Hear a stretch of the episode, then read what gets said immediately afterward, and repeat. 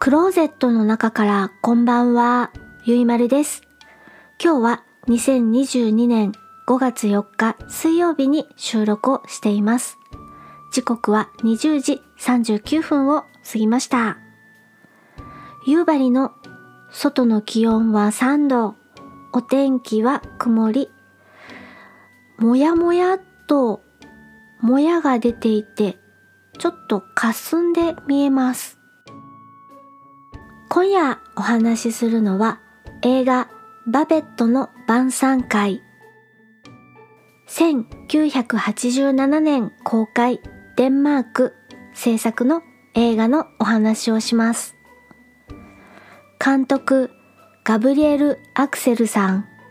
出演ステファーヌ・オードランさん、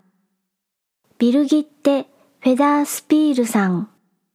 ボディル・キュアさん他です。ねえねえ、ヨマくん、これ読める？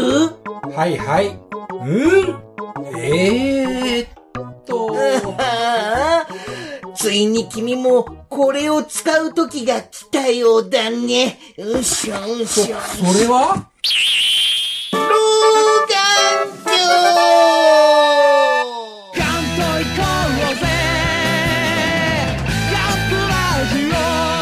メガネメガネ。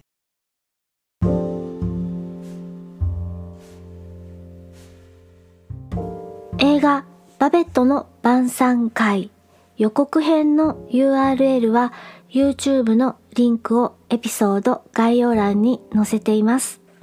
見てみてください。映画バベットの晩餐会、ジャンルはヒューマンドラマです。せんきゅうひゃくはちじゅうななねんアカデミー賞最優秀外国語映画賞を受賞した映画です。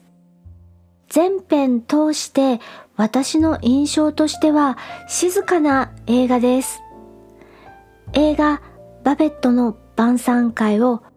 前半後半で映画を分けるとしたら、前半はデンマークの海の近くの辺境の村の様子を丁寧に描いて、後半は主人公タイトルにもなっているヒロインバベットの調理と晩餐会の様子をこれまた丁寧に描いていきます。バベットの晩餐会、あらすじです。時代はじゅうきゅうせいきの終わり頃、デンマークユトランド半島にある小さな漁村に暮らす美しい姉妹、お姉さんの名前がマーチーネ、妹の名前はフィリパ。ユトランド半島ってスウェーデン側にぴょこんと飛び出たデンマークの半島のことです。姉妹のお父さんは村の牧師さんです。清貧生活、清く貧しい清貧生活、富を求めず清く正しい行いをして貧しい暮らしをしています。お姉さんバーチーネには若き軍人士官ローレンスが恋をし、歌声の美しい妹のフィリパにはフランスのバリトン歌手パパンが恋をしますが、姉妹は結婚の道を取らずに年齢を重ね、牧師のお父さんが亡くなった後も小さな漁村で暮らしています。ある日、そんな姉妹のもとにフランスから亡命してきたバベットが家政婦として働くようになります。バベットはフランスのバリトン歌手パパンの紹介で姉妹を頼ってやってきました。姉妹は見た通りの生活で家政婦を雇うお給料も出せないからと一旦断ろうとしますが、フランスには家族もいない、そして頼るところも何もない、あとは死を待つのみと事情を話すバベットを気の毒に思い、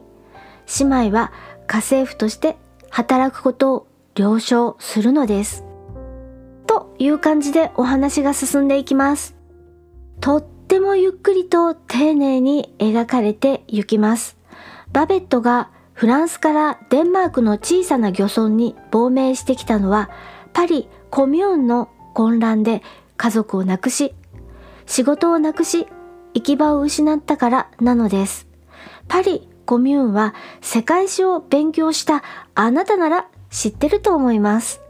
にかげつぐらいの間だけ存在していたフランスの労働者自治政府、せんはっぴゃくななじゅういちねんのプロレタリアート独裁政権のことです。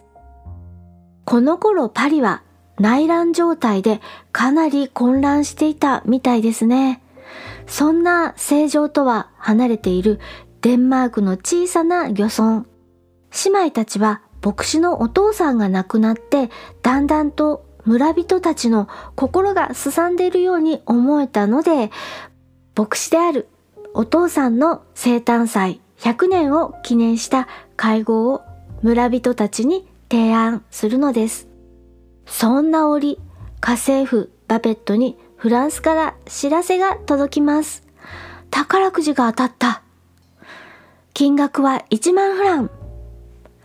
いちまんフランは当時のお金でどのくらい価値があるのかわからないけれど、数千万くらいの価値なんでしょうか。とにかく大金です。姉妹は大金を得たバベットは当然フランスに帰ってしまうのだろうと寂しく思いますが、その気持ちは姉妹二人だけの心にしまって振る舞います。そんなある日、家政婦バベットはお願いがあると初めてのお願いを姉妹にします。どうか牧師さんの生誕祭の料理を作らせてほしい。本格的なフランス料理をと申し出ます。そして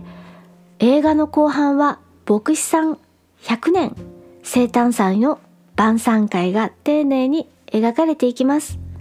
本格フランス料理、ワイン、シャンパンが用意周到にバベットによって着々と作られていき、新人の気持ちが低下して心がすさんでしまった村人たちは晩餐会にどんな様子で臨むのか。そして今はすっかり年齢を重ねた姉マーチーネが、かつて思いを寄せた軍の士官だったローレンスが将軍となって晩餐会に参加します。二人の様子はどうなるのかしら。晩餐会が終わったらバベットはフランスに帰ってしまうのか。余計な説明セリフなんかなしに丁寧に丁寧に描かれていきます。なんだか映画を見た後は本格的なフランス料理を食べたくなってきちゃう。しっとり丁寧な人間ドラマを見たいなというあなたにおすすめします。映画バベットの晩餐会のお話をしました。次回はまだ何をお話ししようか決めていません。ツイッターにてお知らせしますので、私のツイッターアカウントをフォローして情報をキャッチしてください。ツイッターアカウント ワイユーアイエムエーアールユー ゆいまるです。